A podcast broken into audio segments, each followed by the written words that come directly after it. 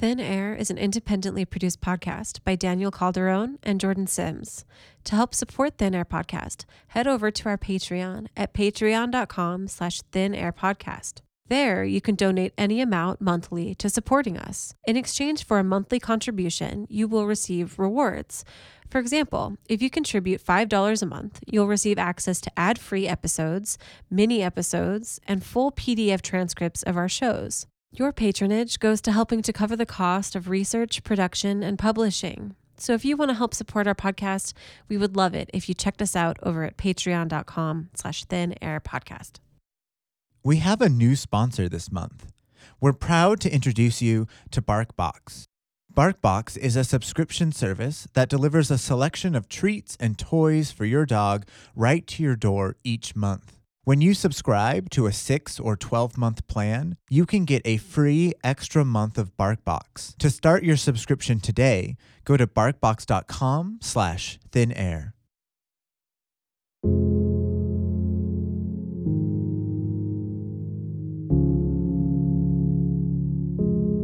Did she get scared? Or did she just think, "Oh, okay, well Kirk will find me, so I just need to relax." Or did she lose her concept of time and say, I just got here, or I've been here for three days?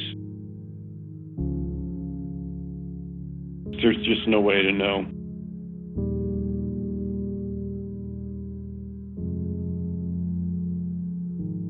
On October 15th, 2016, 55 year old Nancy Paulikas, along with her husband Kirk and some other family members, went to visit an art museum located in the affluent Miracle Mile neighborhood of Los Angeles. My family was visiting, and we went to the Los Angeles County Museum of Art to see my sister in law's cousin's photo exhibit. And we spent most of the you know late morning and early afternoon at LACMA. We had lunch there and everything. My name is Kirk K I R K Moody M O O D Y, and I'm Nancy Paulikas's husband. Outings like this had become less and less frequent in Kirk and Nancy's lives. The year before, in early 2015, Nancy had been diagnosed with early onset Alzheimer's, an uncommon form of the disease which affects those younger than 65. Symptoms include memory loss, confusion, changes in personality, and that's just to name a few. Early onset Alzheimer's is more aggressive and it progresses more quickly. She had sort of a steady and I'd say slow decline from summer of 2015 to early summer of 2016. But then her decline to me became much more rapid. She was having many more problems with like anxiety, she was having many more episodes where she was pretty lost about what was going on. You know, just she'd be doing something fine and then just sort of not be aware of where she was or what she was doing. She was very much losing her concept of time. There's a condition called aphasia. So it's an inability to say things and an inability to understand things that are being spoken to. So you're, so you're starting to struggle with language.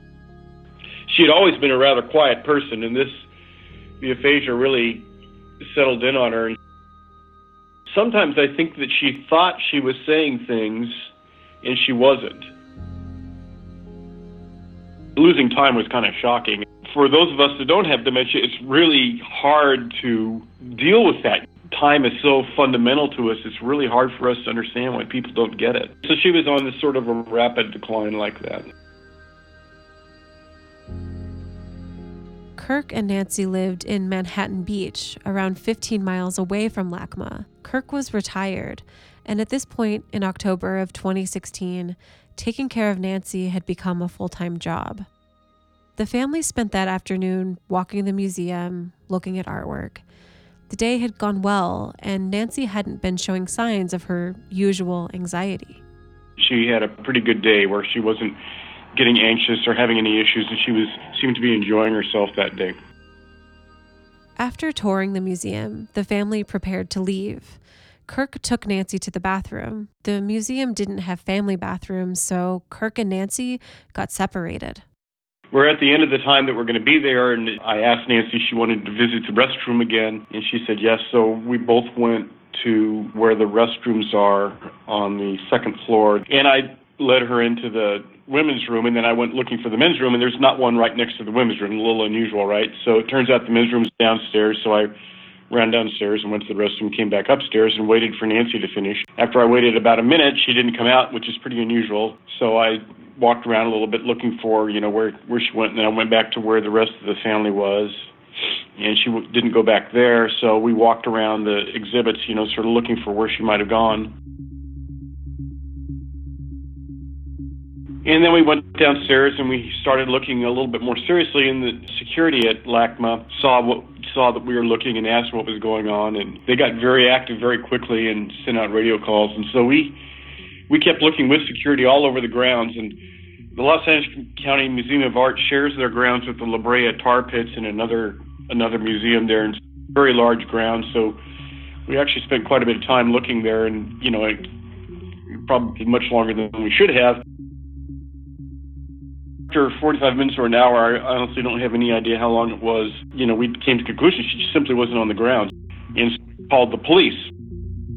So the Los Angeles Police Department shows up, got very active very quickly, you know, looking around in the area with us. I went out in the car with my sister a couple of times, kind of driving around trying to find where she was. The police did a sweep of the area, like a one mile, two square mile area, Police had a helicopter up pretty quickly looking for her, and they didn't turn her up.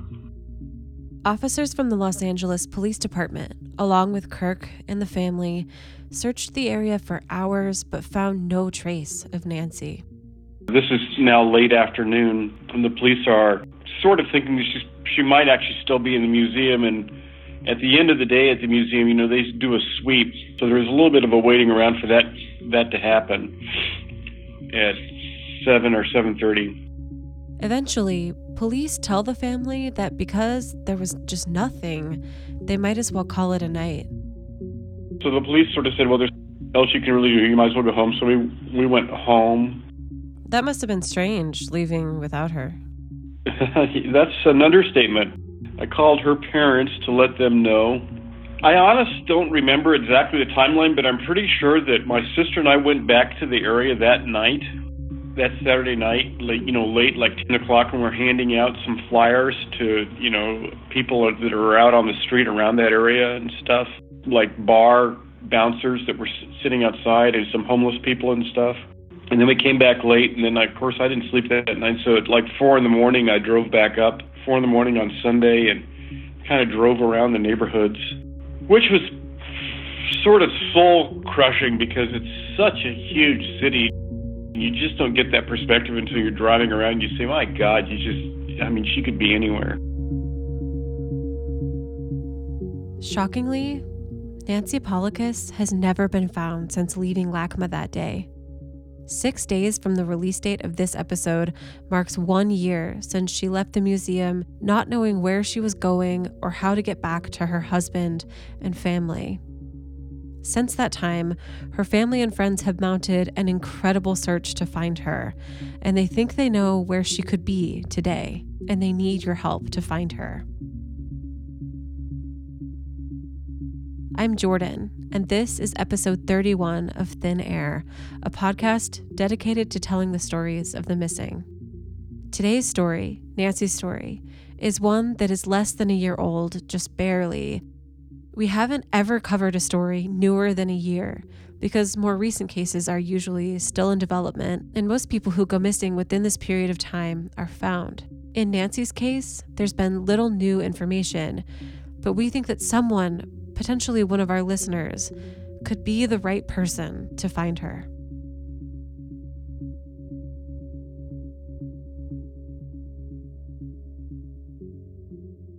Kirk and Nancy first met in 1981. Both were smart, well accomplished people with good careers. Nancy had a math degree and a computer science degree. She started off in the aerospace business, and that's in fact where we met.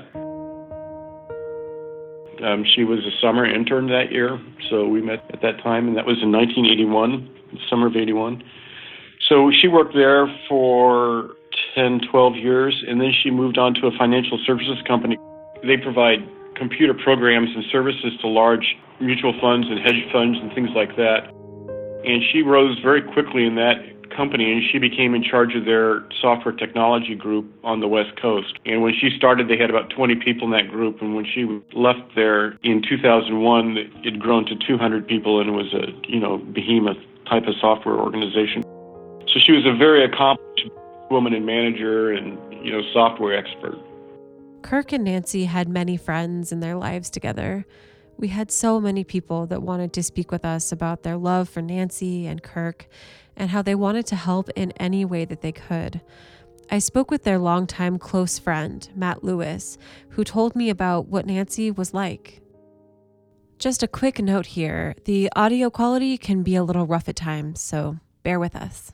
So there, there's clearly been a change in her personality since the onset of early onset Alzheimer's. So what I'll tell you about is the Nancy pre pre disease, pre decline. It was like driving off a cliff. So before Nancy was extremely bright, extremely task focused, had a great sense of humor, was sort of a person who would get stuff done. She was a, an engineer by training, had great project management skills, and was really fun. I know that, that that may not sound like it comes together, but she had a great sense of humor, very dry, sarcastic sense of humor. She's extremely bright, but she was not a show it off bright person or anything like that. She was always very self effacing. That was Nancy Ward, a longtime friend of both Kirk and Nancy. She shared her memories of Nancy pre diagnosis. She was the one who would come through with the killer line because her mind was just so much further ahead of, of everybody else. There was absolutely not a shred of braggadocio in her, and she could have had tons of it. I think I knew her for a long time before I ever knew she had a pilot's license. Stuff would just come up in the in the most um, sort of uneventful sort of. Oh yeah, by the way, I did thus and so. I mean, you almost had to pull it out of her because she just she just was a very accomplished person who was just also a very regular, humble, wonderful person. Their house was the house that everybody gravitated towards. Nancy is described on her missing persons flyer this way quote, Nancy is a UCLA engineering alum, accomplished businesswoman, animal lover, cherished wife, daughter, and friend. End quote. Talking about Nancy before Alzheimer's made Kirk very emotional. She was very, from an early age, very involved in the outdoors. Her parents took her backpacking and skiing at early ages, so she continued to do that. She loved walking. She was she for a long time she was a runner. She ran a couple of marathons. Voracious reader. She's the type of person she could read very fast. It's kind of a I'm a pretty good reader too, but she can read about four books in the time it takes me to read one. So um, she's a remarkably fast reader. Yes, she seems like smart as a whip. Yeah, she was off the charts. Many people have said, um, sorry. Uh, many people have said since she's been missing, she's the, you know, one of the smartest people they've ever met.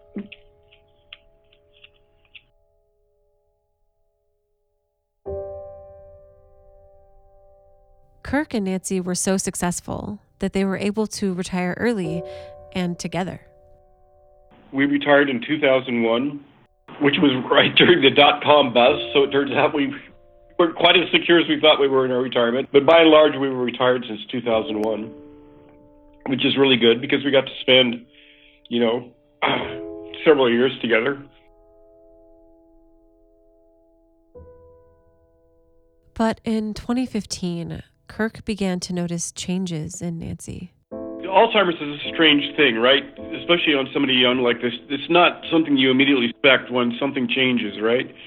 So to me, she was just sort of having some behavioral changes, you know, some minor things. So every once in a while, she'd like forget something. Well, you'd have to know Nancy know that she never forgot anything, and then she'd mix up words. And it turns out this is a common sign of dementia. You just don't. Again, you're you I know this in retrospect, but you're not it's not the type of thing that you're looking for normally, right? People mix up units. So instead of saying I was there for seven hours, they might say I was there for seven miles. You actually do hear people do this every once in a while. They just mix up a word, right? And you don't pay much attention to it. But of course, this is new behavior for very strange. Typically, uh, you know, Nancy and I were very comfortable with each other, and which oddly for a married couple means you don't necessarily talk one on one all that much. So these situations that happen were typically more in social situations, and you know, often that involves having a cocktail or something, right? So, a couple of times when she got something, I said, "Well, gee, she had one too many," or and she'd actually lost a little weight, so I was wondering if alcohol was actually affecting her much more quickly than it used to, or something. Friends also noticed that something wasn't right with Nancy during this time. Matt described a social outing in which Nancy wasn't herself. Again, the audio can be a little rocky here. The Nancy who we knew and loved became a very different Nancy that we knew and loved over time. The changes started out subtly to the point where that's a little odd. But hey, you know, we all we all go through periods and we all have crankiness, so you sort of write it off. And at a certain point, there's a number of behaviors, and I remember vividly one night we were in a bar, um, a sports bar, which is one that we went, we frequented, and Nancy was not very talkative, and eventually she put her hands over her ears, which is classic dementia behavior. There's you're overstimulated, you you can't think anymore, so you try to reduce the stimulation. In that same conversation, she made a very inappropriate is the wrong word. Sort of the kind of comment that you would make to sort of a snotty 12 year old. She said something to my wife, and we didn't know each other, and it just came, see, it seemed like it came out of the blue. It was really inappropriate, and that was the night we were like, something is really wrong. Once the changes that Nancy was experiencing were undeniable, Kirk began taking her to doctors, hoping for an answer, one with a treatment so that Nancy could get back to her old self. Nancy passed an initial assessment from her primary physician, but Kirk persisted because he knew something wasn't right. The primary physician said you can get a second opinion. So we went back to a different neurologist, but I talked to the neurologist about behavior things. And so he asked her some questions that were sort of off the test, right? And she didn't do so well. She had this long test, which is called a psychoneuro exam by a different guy. And he was afraid that she had this type of dementia called frontal temporal dementia, which is distinct from Alzheimer's disease. And it affects your speech quite a bit. So we kind of went along on that principle for a little while, but it turns out it was not. From a spinal tap, they looked at some results from that and are able to determine with pretty high confidence that she did, in fact, have Alzheimer's disease. That's a bad news, bad news thing. But early onset Alzheimer's is sort of the fastest to take effect. It's somewhat distinct from normal Alzheimer's in terms of how quickly it manifests itself. None of these things have treatment, so I mean, Alzheimer's. There's some uh, a couple of prescriptions that medications that seem to sort of delay some of the effects, but the, it catches up anyway. Matt explained how Kirk and Nancy's friends all hoped for any diagnosis that wasn't Alzheimer's. When she was going into for the initial uh, brain scans, this is going to sound horrible, but after all doing our naive, you know, non-medically trained homework on the web, we were voted, we were rooting for cancer, right? We were hoping there's a tumor in there because you can do something about that. And when that came out to not be true, given the imaging, it was pretty clear what was going on. And that's something you don't turn back. That is a that is a clock that only goes one direction. The hope was that maybe we can slow this this boulder that's going to start rolling down the hill. One of the hallmarks of early onset is that, especially with someone that's really bright like Nancy, is they know what's going on. They know that that, that they're starting to gracefully degrade in terms of their cognitive abilities and executive function and that kind of stuff. So they're really adept at covering. And so you figure out ways to not show people that you're not remembering or you're not tracking the conversation to the point where you can no longer cover. And when you lose the ability to cover, you've already lost so much that when that curtain gets pulled back, it is a stark, it, it, again, like driving off a cliff, like, holy cow, like she, like normal conversations are now hard. After the diagnosis, Kirk began taking care of Nancy with support from a wide network of friends and family. As time went on, Nancy's condition worsened, and all anyone could do was watch and try to be as helpful as possible. Friend Nancy Ward really stepped up to try and support Kirk. I, I knew that they were going to need help. Nancy was incredibly physically fit her whole life, really, but she and I would go for walks at least once a week. And that would give Kirk, you know, a little bit of time to go ride his bicycle and, you know, do some stuff for himself. And then another friend and I would try to, you know, plan some kind of an outing at least once a week so that, you know, we were doing things. The aphasia was very frustrating for her because she wasn't able to communicate and she was very conscious of not wanting to appear stupid and not wanting to say the wrong words. So it it was it was difficult. You could see the frustration. We still were able to, you know, through a combination. There was there was a whole group of friends who really tried to, you know, pull together and, and come up with activities and things. But you could see that there was a decline in those probably the last two months. It was more a pronounced decline in terms of communication, particularly. There was much less that she was expressing. And she was starting to have some physical problems with incontinence and some other kinds of things that were humiliating and distressing. And um, but it was, yeah, I, it's uh, words kind of fail me sometimes. I just don't know how to frame it. Matt also spoke about how, as Nancy changed, their relationship changed. Once she lost the ability to cover, then things started to degrade really quickly to the point where we started coloring with her, and I would take her things like bracelets and hair clips because it made her happy, and I get a little choked up. Frankly, this is a, a vice president of a software company that took the company public. I took her stuffed animals and things a lot of our goals was to get a smile out of that woman to the point where we couldn't color anymore. She would just uh, sharpen the the colored pencils. And She would still get smiles, and, and in some ways she became a lot like a three-year-old, or where she was could be do something that Nancy would never do, which is I come into the room, and depending on her mood, she would jump up and run over and sort of sort of hug me. Like Nancy would never do that. There's like this little girl inside of her that for whatever reason, was excited to see you, and that was her response. And it could also be the opposite response, right? She could not want to see you or want you to go away, and she could tell you, go away. You have to believe that it is still Nancy in there. It's just a Nancy that there's been a huge amount eroded away, but in there, there's still the heart of Nancy. Kirk and Nancy were incredibly lucky to have such a wide support network of family and friends that were so willing to get involved and to visit and to help Nancy after her diagnosis. We spoke to Barbara McClendon of the organization Alzheimer's Greater Los Angeles, and she described how isolating an Alzheimer diagnosis can be on the family. I think the disease is terrifying for people because you you lose your mind right? What is more central to who we are than our mind? One of the big misperceptions people have is that if someone has dementia, they don't have anything to contribute anymore. Can't have a conversation with them, can't interact with them. None of that is true. My name is Barbara McClendon. I'm with Alzheimer's Greater Los Angeles, and I am our Director of Public Policy.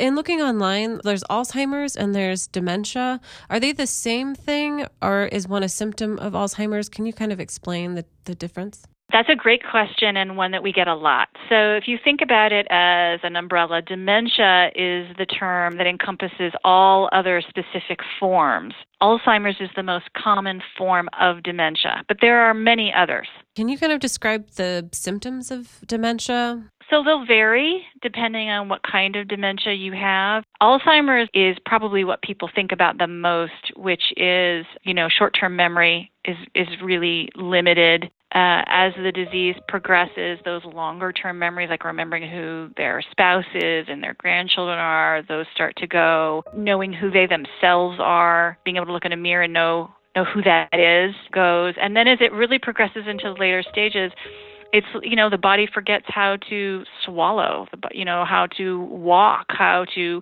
you know dress themselves toilet themselves. I mean it's it's like a stripping away of all of the memories and skills that you have accrued over a lifetime. That's so heartbreaking. It's really devastating. It is heartbreaking. And it's also you know one of these diseases that in some ways is almost worse for the, the people who love that individual because at a certain point in the process of the disease, they're not going to really know anymore what they've lost, but their family does, their friends do. Around the time the family took the trip to LACMA, Kirk was considering more intense out of home care for Nancy.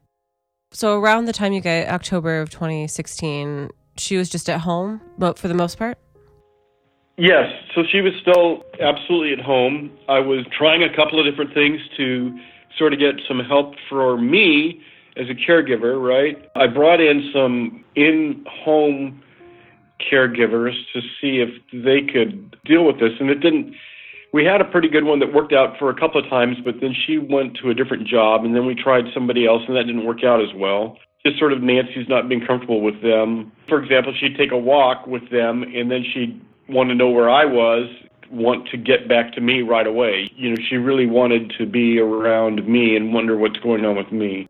So then I was looking into sort of a day program at a, a place called Silverado, which is a in a residence care facility for especially people with dementia. And they have a day program, so she had gone there a few times. So I was looking at ramping that up a little bit, and she seemed to be okay with that. So that I was in sort of a transition period.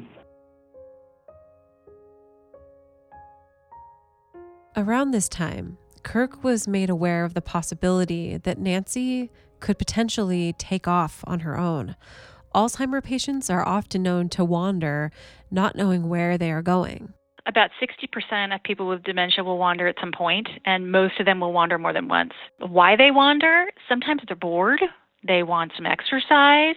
It could be a sign that they need more stimulation, they need more social contact. They're not wandering because they're wandering. You know, they don't they're not thinking of it like that. They're just thinking, I want to go for a walk. And they're not cognizant of the fact that they can no longer if they turn that corner, they're not going to be able to work their way back home. They just keep turning other corners. Most people who wander are actually found relatively quickly, within 12 hours of, of when they have wandered away. Obviously, the more quickly that person is found, the more likely it is that they're going to be in good condition when you find them.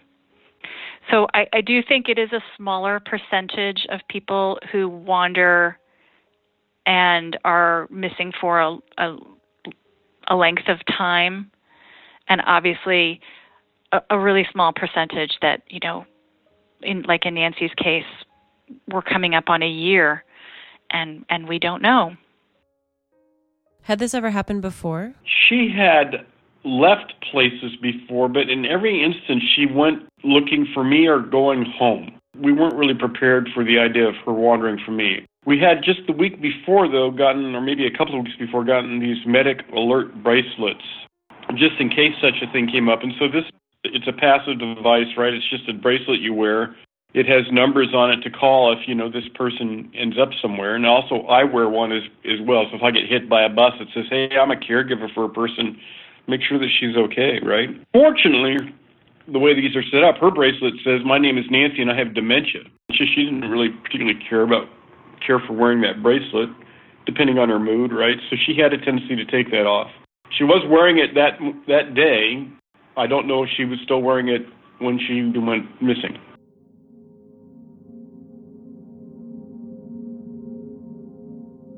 On October 16th, 2016, which is the day after Nancy went missing, Kirk began to mobilize his family and friends in order to find any trace of where Nancy could have gone.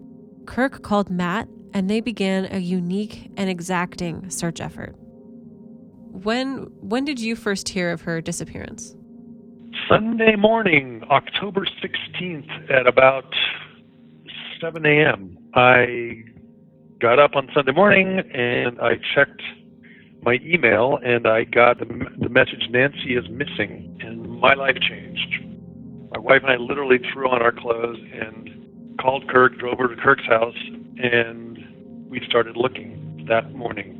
We rallied a team and we started dividing and conquering. Well, we're project managers, so we have to have people that are going to put together short term and longer term plans. We've got people that are going to coordinate resources.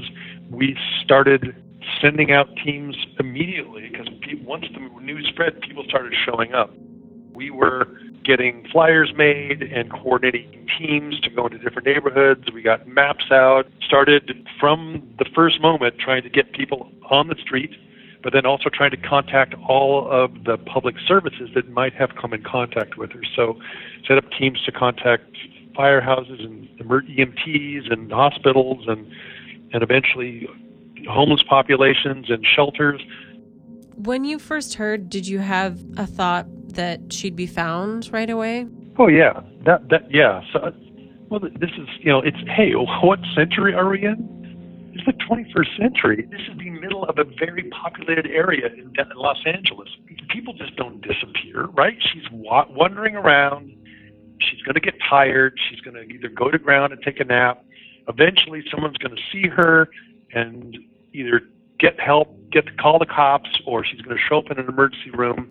Every time the phone rings, that's the call, right? That that's going to be somebody calling with information about her because it's unthinkable that in this day and age this could happen. This cannot happen. When you put out full page ads in LA Times and when it's on the news that night, someone's going to see her. She's not going to vanish into this gigantic city. One of the most daunting aspects of Nancy's case is that she went missing in the second largest city in America, which may have hindered the search rather than helped it. When that's totally reasonable to think that she'd be found quickly. I know a lot of stories like that too of, of someone who wandered away from a restaurant. All the various police agencies in the area were called out and they were thinking about putting up the helicopter and then he was found. So 4 hours later, you know, it's stressful and exhausting, but you have your loved one back. And you would think in a city like Los Angeles with all kinds of resources, right? You know, you've got lots of eyes, you would think, you know, somebody would notice. Except that I also think in a city, a lot of times we don't engage with one another. That's just sort of the way we navigate through a city where most people are strangers to us. And so I think sometimes, even though theoretically we should see this is a person and they need help, we don't, we don't look and we don't get involved in a community that's smaller where people know one another better, I just don't think it operates quite that way. The team started to find clues about her initial direction after she left the museum. So we got my friends involved, and we had a very large volunteer group very, very quickly. And we started trying to see if we could get businesses to allow us to see their security videos to see if we could find her. And again, I'm not positive the timeline, but I'd say within two or three days, we did catch a photograph of her apparently walking west on Wilshire Boulevard, about a block away from the museum. So we concentrated on finding more video footage over there, and it took another day or two, but we did find it. And then it took us several days to actually analyze the video. And what we were able to come up with is she walked west on Wilshire Boulevard and then turned left on a street called McCarthy Vista. So she's going south of McCarthy Vista. And despite kind of amazing efforts by volunteers to look at all the video from any sources possible from McCarthy Vista. So that's the last we have, walking south of McCarthy Vista at 3:15 on Saturday, October 15th, 2016. These images are the last time Nancy was ever seen and are really the last piece of substantial information about Nancy's whereabouts. Her light brown hair is down just above her shoulders, and she's wearing a red print shirt, blue jeans, sneakers, and glasses. She's holding the case to her glasses in her left hand. These are the last images of Nancy Paulikas. In the initial hours and days after Nancy's disappearance, the team was doing all that they could think of to find her. You still have blind hope because, hey, it's, it's someone will find her. She cannot disappear. And then it's, well, hey, maybe something bad happened to her, in which case she's going to end up in a morgue. Well, we should be checking the morgues. And so we start checking the morgues. We should be talking to the, you should be going under bridges in LA County talking to homeless people. We did just that. We handed out flyers under bridges to homeless populations. The idea that she really would have vanished wasn't really possible because that can't happen.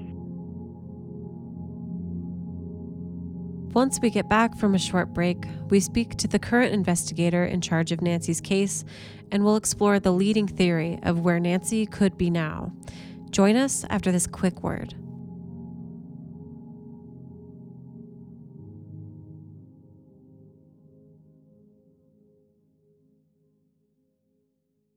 BarkBox is a subscription service that delivers a selection of treats and toys for your dog right to your door each month. All you have to do is tell BarkBox how big your dog is and choose a monthly plan subscription that you can cancel at any time. Every month, BarkBox will select the best all natural treats and innovative toys to match your dog's needs. BarkBox sent me a box of toys and treats for my dogs Lucy, a black lab, and Leon, a collie mix. One of the first things I noticed was how each of the boxes was themed. This month, we received a space themed box with a rubber comet ball that Lucy absolutely loves playing with in the front yard. All right, are you ready, doggies? All right, here you go, Lucy. Get it. Good girl. Oh, go get it. The other box was dinosaur themed, with stuffed toys like Gordon the giant sloth and Herbert the herbivore as well as all natural chicken treats, adorably called dinosaur meat, basically. Doggies, come here. You want to try these? All right, here you go. Can you sit, Leon? Good boy. All right. Try that. Good. Oh, good girl, Lucy. Here you go. Oh, yeah, you guys like that? Do you like that, Leon? As most dog owners can attest, if you make my pets happy, you make me happy. And BarkBox most definitely made both Lucy and Leon happy dogs. After a long day of playing ball with their new toy, they were able to come inside, have some delicious all natural treats, and cuddle with their new favorite stuffed toys. BarkBox is shipped for free right to your door, and it's a great way to try new treats and toys from local and small businesses you might not be able to find. All edibles are made in the USA or Canada. And if your dog doesn't like any item from the box, send it back and BarkBox will send you something else for free. To start your monthly subscription today, go to barkbox.com slash thinair and you'll get a free extra month of BarkBox when you subscribe to either a 6 or 12 month plan. That's one month of toys and treats for absolutely free when you sign up for a 6 or 12 month plan. Again, that's barkbox.com slash thin air. Leon, say thank you to Barkbox for your toys.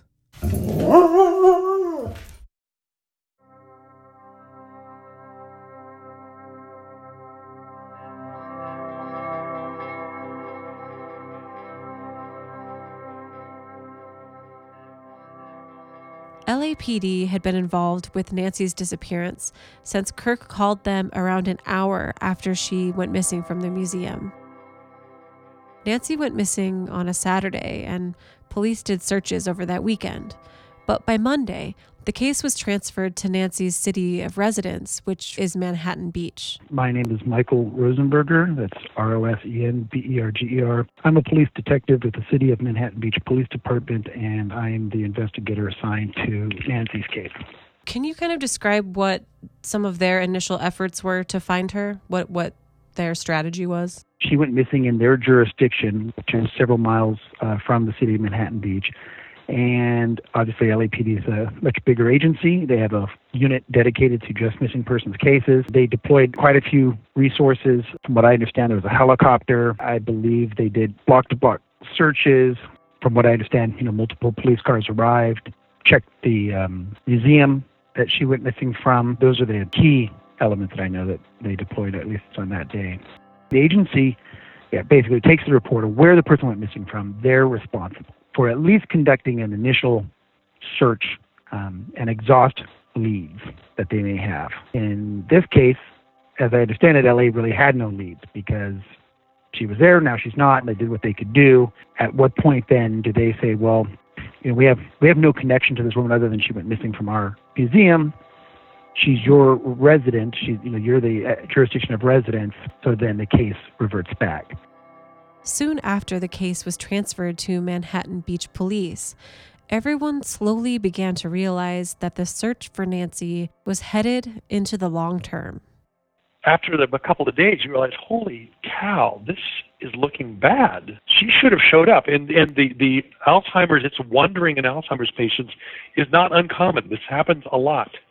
And they'll tell you, look, most of them are found within 24 hours or 36 hours, whatever the magic number is. Once you get beyond those first 36 or 48 hours, this is this is bad. A collection of Kirk and Nancy's friends set up headquarters at their home in Manhattan Beach. Kirk opened up and really dedicated his home to the longer term search for Nancy. They soon realized what a daunting task they had in front of them we made a map that was roughly the size of a wall in Kirk's kitchen.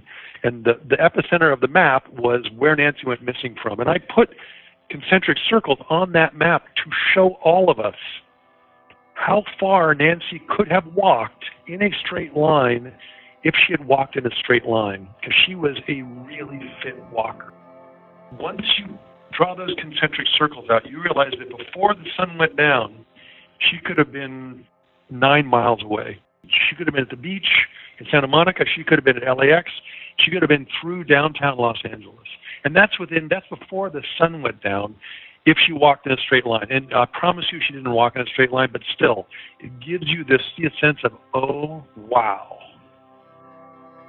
At headquarters, they quickly set up a hotline that anyone could call with sightings, and soon they began pouring in after about a week of looking for, we had two sightings that were about the same time and about the same place, which was Third and Fairfax, which is real close to where the museum is. And we spent an inordinate amount of time getting videos from local businesses in that area. And there's a lot of businesses and a lot of videos trying to get a picture, you know, trying to get another sighting of her. So that was on the Thursday after she went missing. And we never found a single shot of her anywhere in that area. So I became convinced that those were bad tips. The people that gave the tips, though, were just so convinced it was her. Later, about maybe a week after that, we got a tip from a woman who thought it was Nancy leaving a library in North Hollywood. And the library has a video and was willing to turn that over, but it has the request has to come from Los Angeles Police Department. And so by the time that the request got through, it's just a very frustrating thing is that the video had been erased. We had regular sightings, and we had quick response teams we put together for different parts of the city. So if we got a sighting that said, oh, you know, because people would call in and say, I think I saw her. She's, you know, in the 31 flavors here in in Mar Vista, or she's on the boardwalk in Venice, or she's people at the, this local Taco Bell said that they saw her, they saw a woman that looked just like her. So we got a lot of phone calls, and we chased every one of those. We eventually put together a little protocol to see how probable it was that it was really Nancy. So if she was talking to them fluently, or someone had a conversation with her, it wasn't Nancy. That is no way that that was Nancy. But if if it was just a, a woman with the right age and the right description, boom, people took off. We had phone calls that were made to teams or the individuals would be dispatched from our headquarters operation to go chase that down. So we had a lot of hope. What were the most credible sightings, do you think? One of the ones was at night in Santa Monica. I was I was at the headquarters at our, at Kirk's house, and we get the phone call. There's a there is a homeless woman that matches her description. She is on a park bench on Promenade in Santa Monica, and she is there now. So right hair color, right rough age. The, the description of the clothing didn't match, but it had been long enough that maybe she went to one of these shelters and got free clothes. So we dispatched um, actually one of my graduate students who happened to live in the area that had volunteered, and he went up, found the woman on the park bench, actually woke her up, and took a picture, and and it was not Nancy, right? But that was that was one that we got excited about because everything matched, right? But there were some others. Uh, that seemed like they were reasonable hits.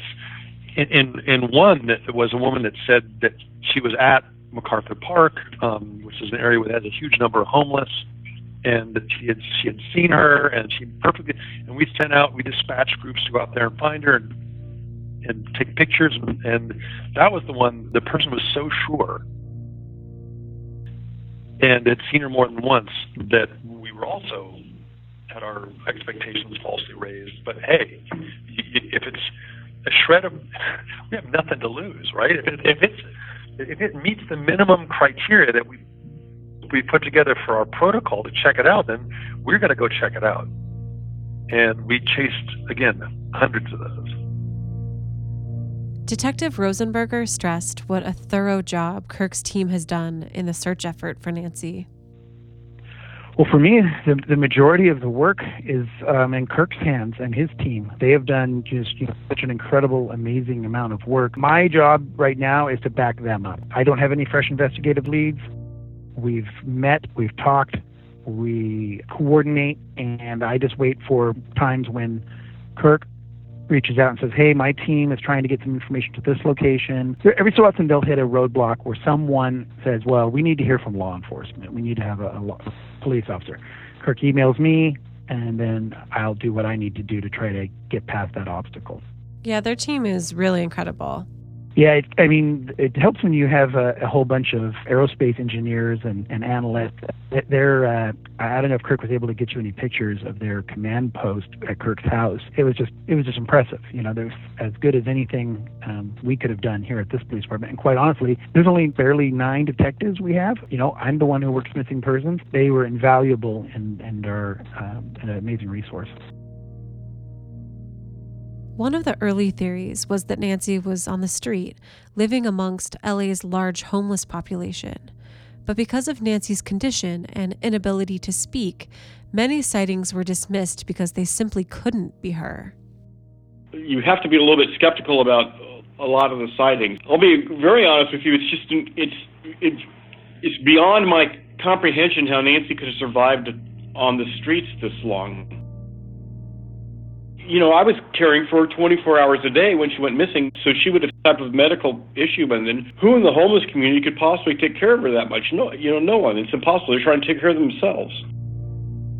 It just doesn't add up for me that she could she could be there. Plus, the LAPD is very active with the homeless community, and they do know about it. And we went to all the shelters, and the homeless community is actually much tighter than you think it is. And they know everybody and none of them have seen her. So it's it just doesn't make sense that she'd be in there, to me anyway. Another strategy that the team employed was setting up a network of friends and volunteers who would call hospitals in and around the LA area. A woman who has helped organize this and continues these calls today is an old friend of Kirk and Nancy's named Peggy Griffith. Peggy lives in Colorado and couldn't help the search in LA, so she joined a team of other friends calling hospitals and asking if a Jane Doe had shown up there. It was basically, hey, do you have a Jane Doe, etc. And it was pretty much just trying to find it because at that point, also, I don't think we understood the vastness of it. I think it was just a simple, hey, we're going to find her right when we call ICU of these hospitals. And after the second week, we had callers that were helping. And so probably for the first six weeks, that was the same question, call the ICUs, etc. As the calling crew began to make calls to emergency rooms, they faced a variety of challenges. The first was that emergency rooms are busy places with rotating staff. The challenge with the hospitals is that you don't get the same response. But more than that, and you have to, I think, look at it from their perspective, which I don't think I ever did before this. We're calling the ER or we're calling the front desk. On the weekends, there's not the same people but also they're on 24 hour shifts, let's say three days. So you might get the same person, but then you get the next three days, you get people that don't know, so you're starting over. In addition to that, they also might be in the middle of five ambulances coming in and they're trying to answer a question that they answered yesterday. There was annoyance, there really was from some people, but then there's others that are are so heartfelt. You feel that they they really understood what you were going through. The other frustration with it is every single hospital has something different. They have a different way. For example, a lot of them you go into ICU if you're brought in, but some of them don't do it that way. So you call ICU thinking that every single hospital is going to go through the ICU, and you find out that no, they go through this other department. And we haven't caught that department. And so that's the other frustration is that every single hospital is different.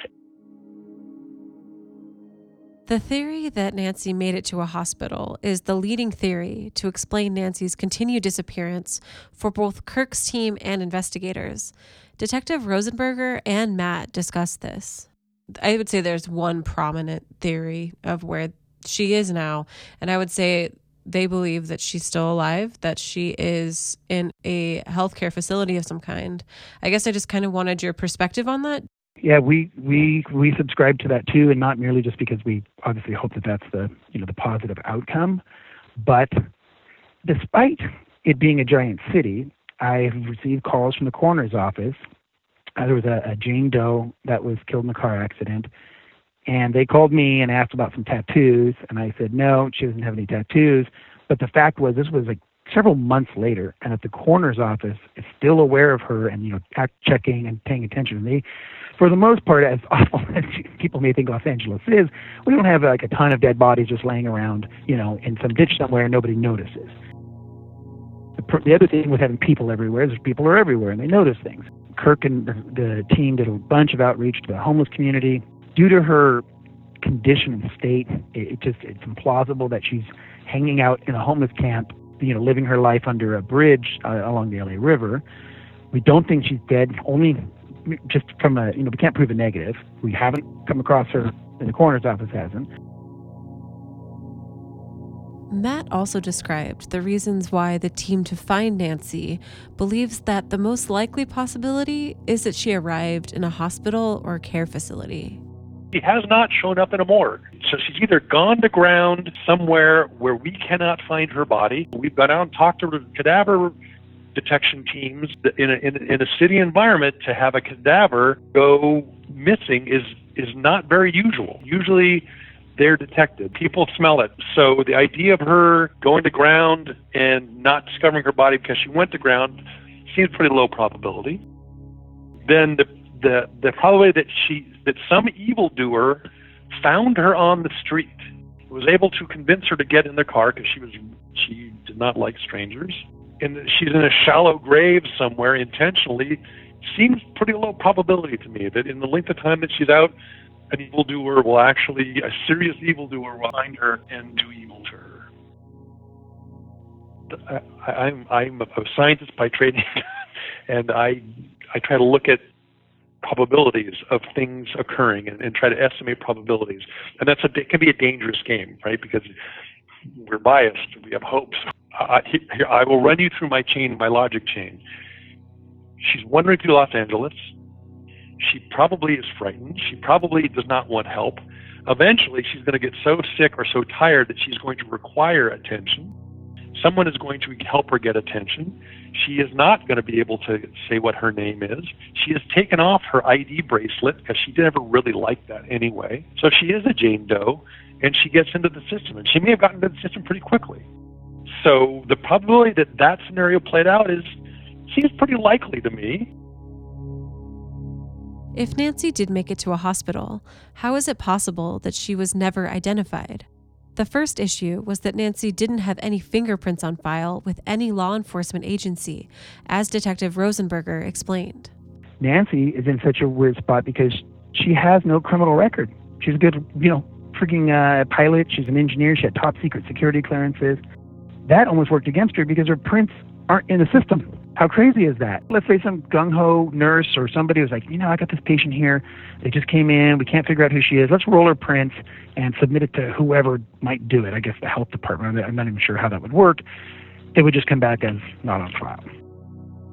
Now, the only thing we have now is a thumbprint because of her DMV. Her California DMV, the thumbprint. NamUs, they were they're awesome. Had a print tech do her prints up so that at least we got a thumbprint out there. So if thumbprint gets uh, scanned, that should pop up. And they also did the um, DNA for us. The next roadblock is if Nancy is in a facility, getting information from these places is difficult because of HIPAA laws, which we have discussed on the podcast before. When someone from Nancy's team calls a hospital, they are often met with a denial for more information because of the HIPAA privacy law, which often does not apply in the search for Nancy.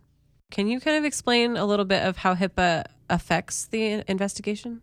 It creates a obstacle because you're retaining information that we would otherwise get.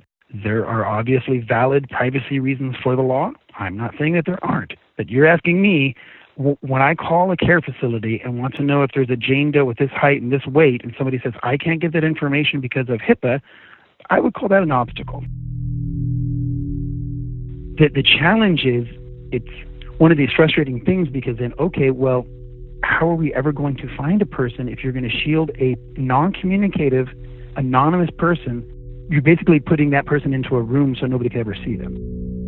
Right? So my, my thing would be like, okay, well, if you've got a Jane Doe, I wish you would be somehow required to, to submit something because you're, you're going to want money for her. And that's the angle that we approached primarily now, see if we can find her.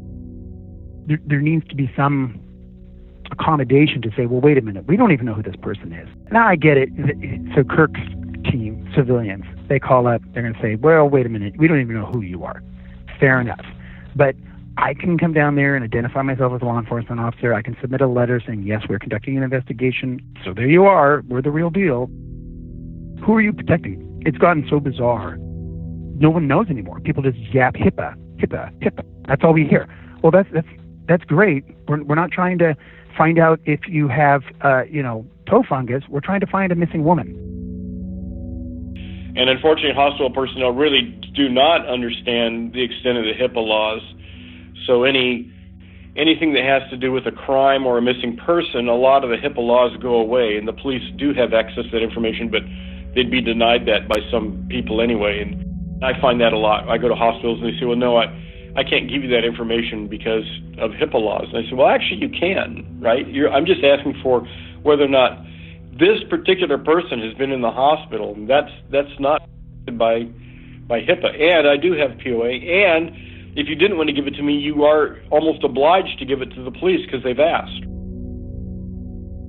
But in defense of the hospital workers, I don't think they're evil people or anything else. You know, if you give away that Farrah Fawcett was here getting a tooth job, man, you know, you're going to jail. And what if I'm an abusive husband, right? And they tell them there, and I go, I get her back out and beat the crap out of her, right? I, I understand, I get all that.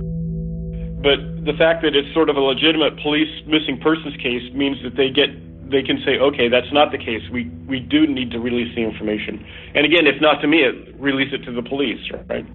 Because of her experiences making these calls and seeing firsthand the staggering amount of bureaucracy, Peggy agrees that Nancy is likely in a healthcare facility. I think she's in a facility, and I can tell you from my experience why.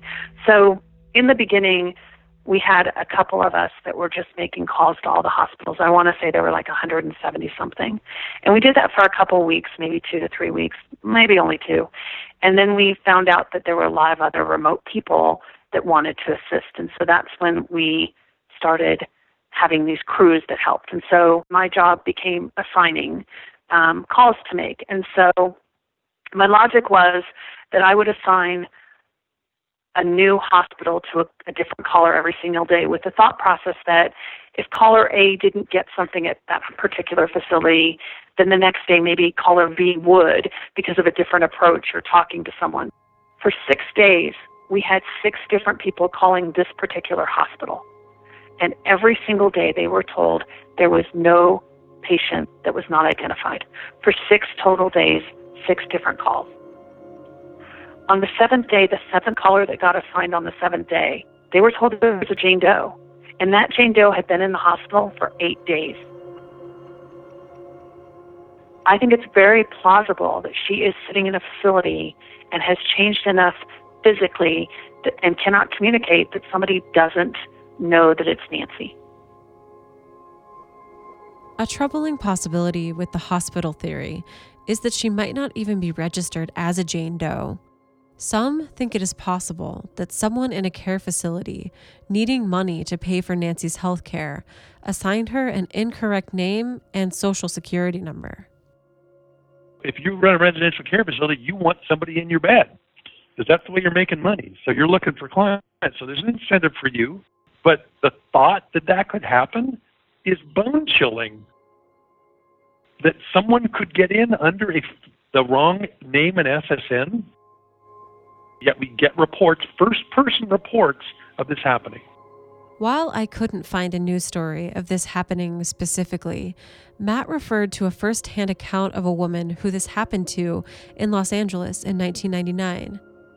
The story is detailed on their blog, nancyismissing.blogspot.com, and it reads, quote, My sister-in-law walked away from her home in the La Brea, Melrose area in 1999. She was unable to communicate. We hired a retired FBI agent. He searched area nursing homes to no avail. He circulated the reward posters to the area nursing homes, and three days later, she was found. A podiatrist assistant claimed the reward. He did foot care on patients in nursing homes and recognized her. My sister in law had been picked up on the street by an employee, taken to the home, given a new ID including name and SSN to collect medical reimbursement. When reported to LAPD, they were aware that it is a common practice. Most hospitals will call the police pretty quickly. But the reason why the hospitals are so interested in finding out who somebody is, part of the reason is they want to get paid, right? And they're not going to get paid if, they, if it's just a Jane Doe. Given that, certainly certain certain hospitals deal an awful lot with uh, a population that they don't want necessarily to turn over to the police. Not to put too fine a point on it, right? But uh, you know, if the hospital is afraid that the police are going to have the person deported because they're a undocumented alien, the Missing Persons Bureau has no interest in deporting anybody. a, a very strange fear to have, but I think that some of the, you know. You, you know, you don't know what the training of the hospital workers or what their life experiences are to lead them to believe that that might be the case. This was so hard for me to think about. How could this be possible? That Nancy is in an LA hospital or care facility right now, incorrectly identified. Detective Rosenberger thinks that this is a possibility. There are just a bunch of care facilities in the county that deal with lots of the indigent folks, and the system of tracking of the intake, the registration, and the tracking of patient care is Byzantine at best just so random, eh, eh, it boggles the mind. And I truly, obviously, had no clue about it either. The idea that many people have that somehow every missing person is going to be checked against some magical database is just preposterous. And there's nothing like that going on. That is just so terrifying to me that she could be in a facility right now and you just don't know about it. Well, right but that's maybe a better scenario than other scenarios, right? I mean, at least she's prepared for it, right?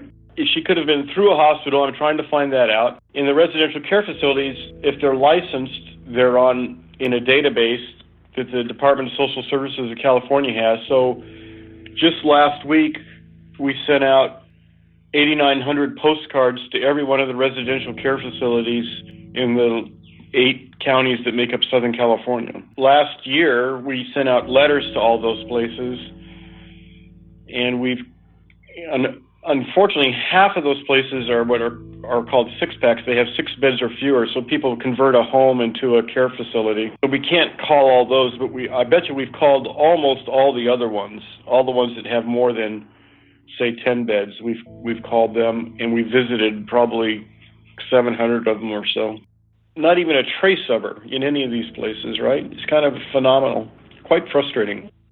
As Nancy still has not been found, the team focuses on supporting Kirk, continued outreach, and following up with hospitals. Now there's a we have a regular support group that still meets for Kirk every Friday night. There are a number of folks who are volunteers spread around the country and bless their hearts that are still willing to call hospitals. If if if she, if she really thinks she's there, we should keep pulsing the system to see if we can get a signal back, to see if we can prod the system and get someone to go look at either that Jane Doe that's in that bed or that woman that has the wrong name and the wrong social security number that is really Nancy. Many people's reaction should be, that's impossible. How could that be? And yet, you will find people that will tell you that yes, that still happens. We still find people under the wrong name and social security number that are in a residential care facility. Someone recognizes them, or for whatever reason, they pop out. Someone realizes that's not really who, that's not really Mrs. Jones. That's that's somebody else. Many of the people that we spoke to discussed prevention, the hope that Nancy's story will stop this from happening to someone else. As wandering and Alzheimer's is a well known phenomenon, Barbara from Alzheimer's Greater Los Angeles spoke of many different strategies available to those with Alzheimer's and their caregivers to prevent loved ones with Alzheimer's from going missing, like Nancy. A lot of people don't think their loved one's going to wander, and it's so so common that when that person does wander and you go back to that family member and you say, you know, did you think this might happen or have they ever done this before? It's no, they they never left the house before. I think for anybody who gets a dementia diagnosis, so a loved one, they need to know that this is absolutely a possibility. And you might even think of it as a likelihood. So you should sign up for, there's a program called Medic Alert. It's the bracelet. The bracelet goes on the caregiver, the bracelet goes on the person with dementia, and it doesn't have a name on it or that any kind of uh, personally identifying information but it's got the phone number and it says, you know, this is the this is a person with dementia. So that if they're found, they can then contact Medic Alert. Medic Alert can then contact that caregiver and they can be reunited. So that is low cost. It's easy. I know there are some people who say, well, my loved one won't wear a bracelet. I still think it's worth contacting Medic Alert and talking with them um, about what can be done. Secondly, there are programs out there that are cell phone based so you can track your loved one. Now, this means you need to have a cell phone that has a working battery. That's why I think a multi layered approach is good. So, the low technology that Medic Alert provides, and then you can look at some of these higher technology programs, the, some of the apps that you can have on cell phones so that you can find one another. I also think that it's useful to contact your local law enforcement. Just go down there and meet them and and tell them about your loved one. And it's very possible that you might find that they have some kind of a program for people who wander in the community. What's happened over time is there isn't a comprehensive answer to this.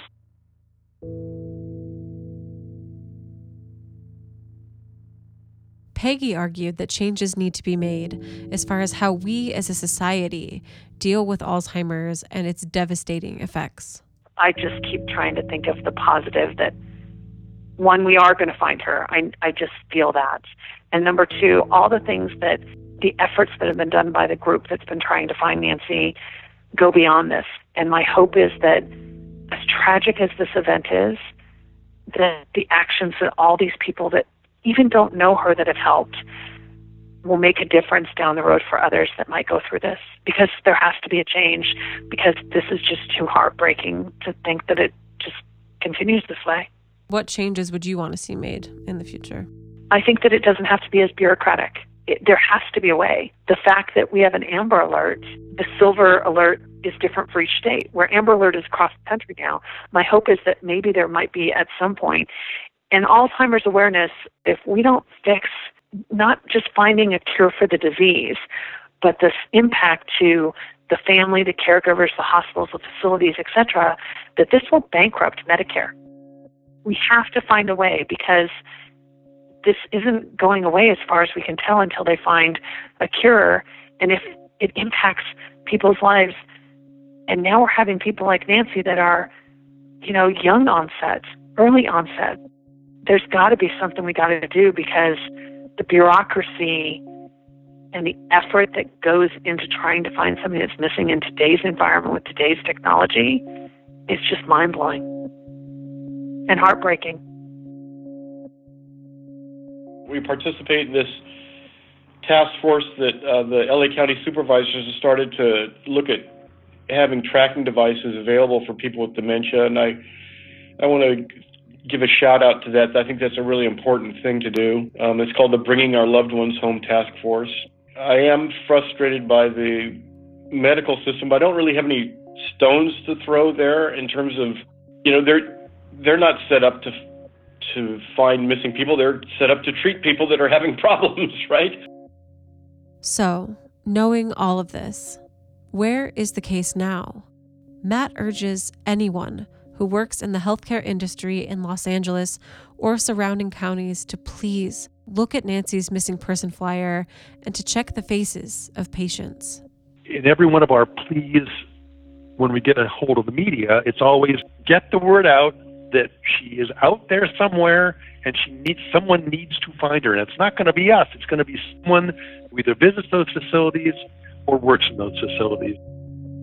Get her picture into those people's hands and go look at Mrs. Jones again and see if that really is Mrs. Jones or if that's Nancy.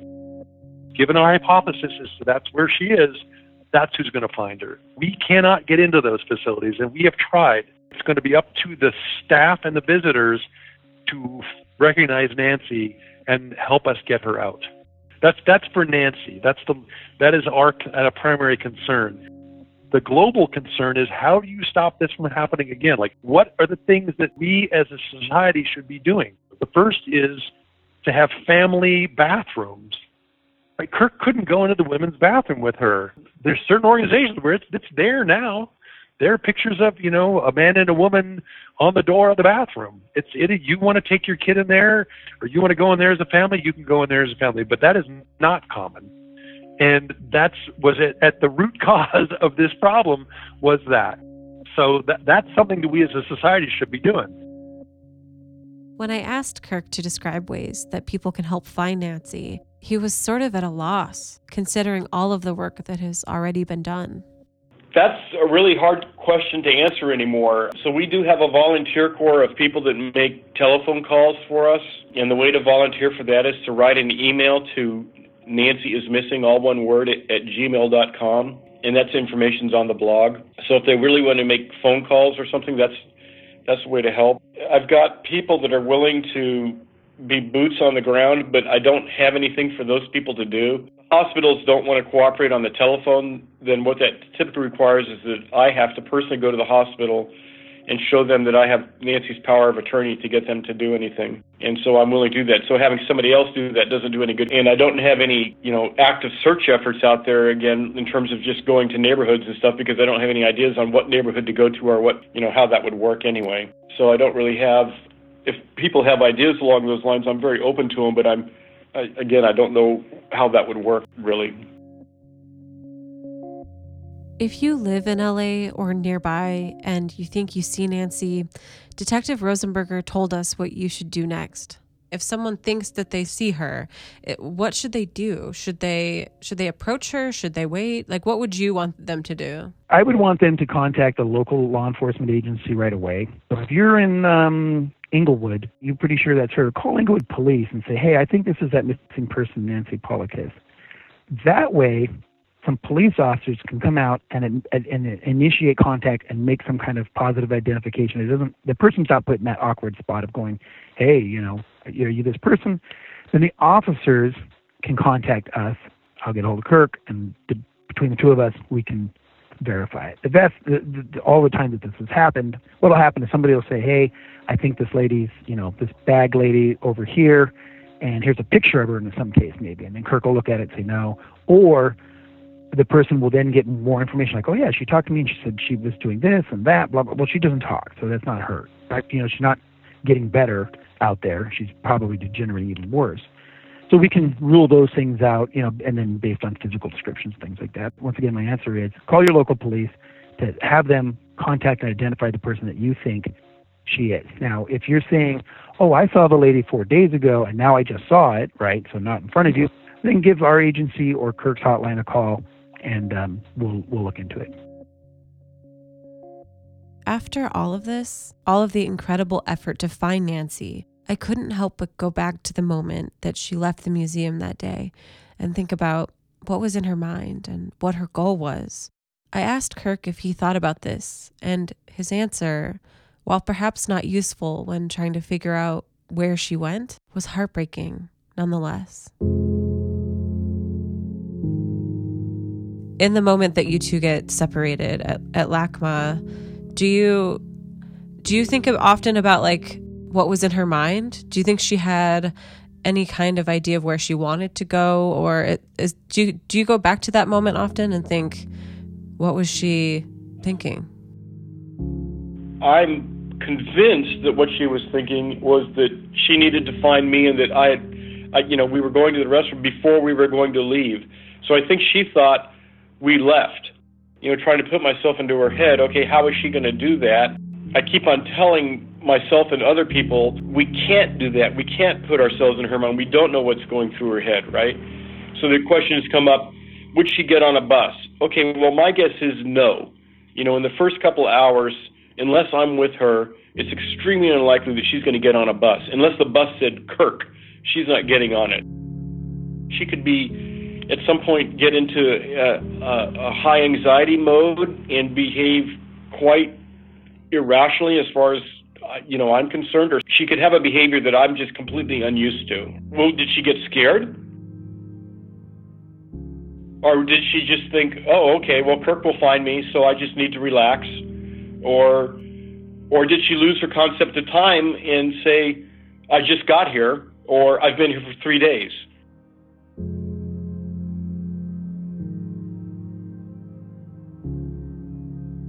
There's just no way to know.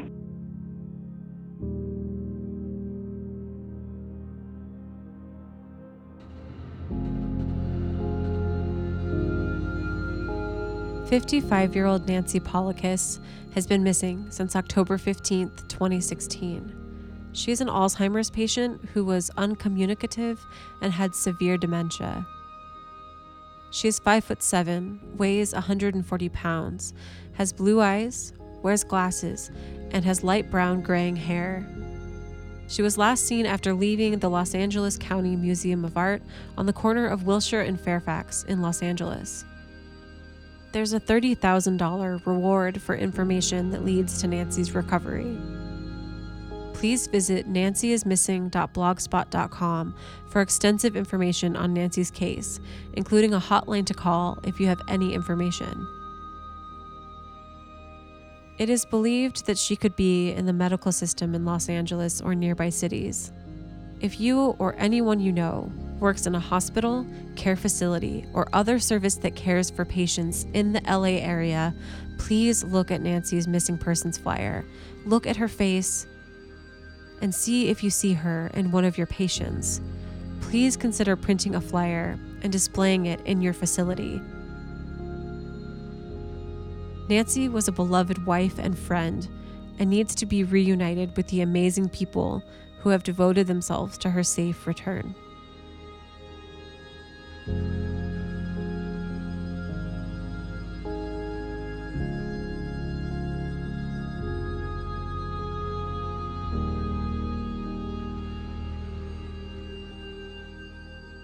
Thin Air Podcast is created by Jordan Sims and Daniel Calderon, with production assistance from Nate Halda. Special thanks to Roger Sims for his help with this episode. Music today was by Chris Zabriskie. You can check him out at chriszabriskie.com. Certain donors through our Patreon, which is patreon.com slash thinairpodcast, get rewards for supporting our independently created podcast. One of the rewards is to be credited as an executive producer of our show. The executive producers of Thin Air Podcast are Nicole Canterbury, Jack and Christy Lupian, Drusilla Dents, Rebecca Hardberger, Ellie Eisenhart, Susan Anderson, Art Fargus, Lane McManus, Heather Cadu, Mistea Pena, Bonnie Mortensen, Elizabeth Farmer, and Anthony Loper. Thank you all so much for your incredible support of what we do here at Thin Air Podcast.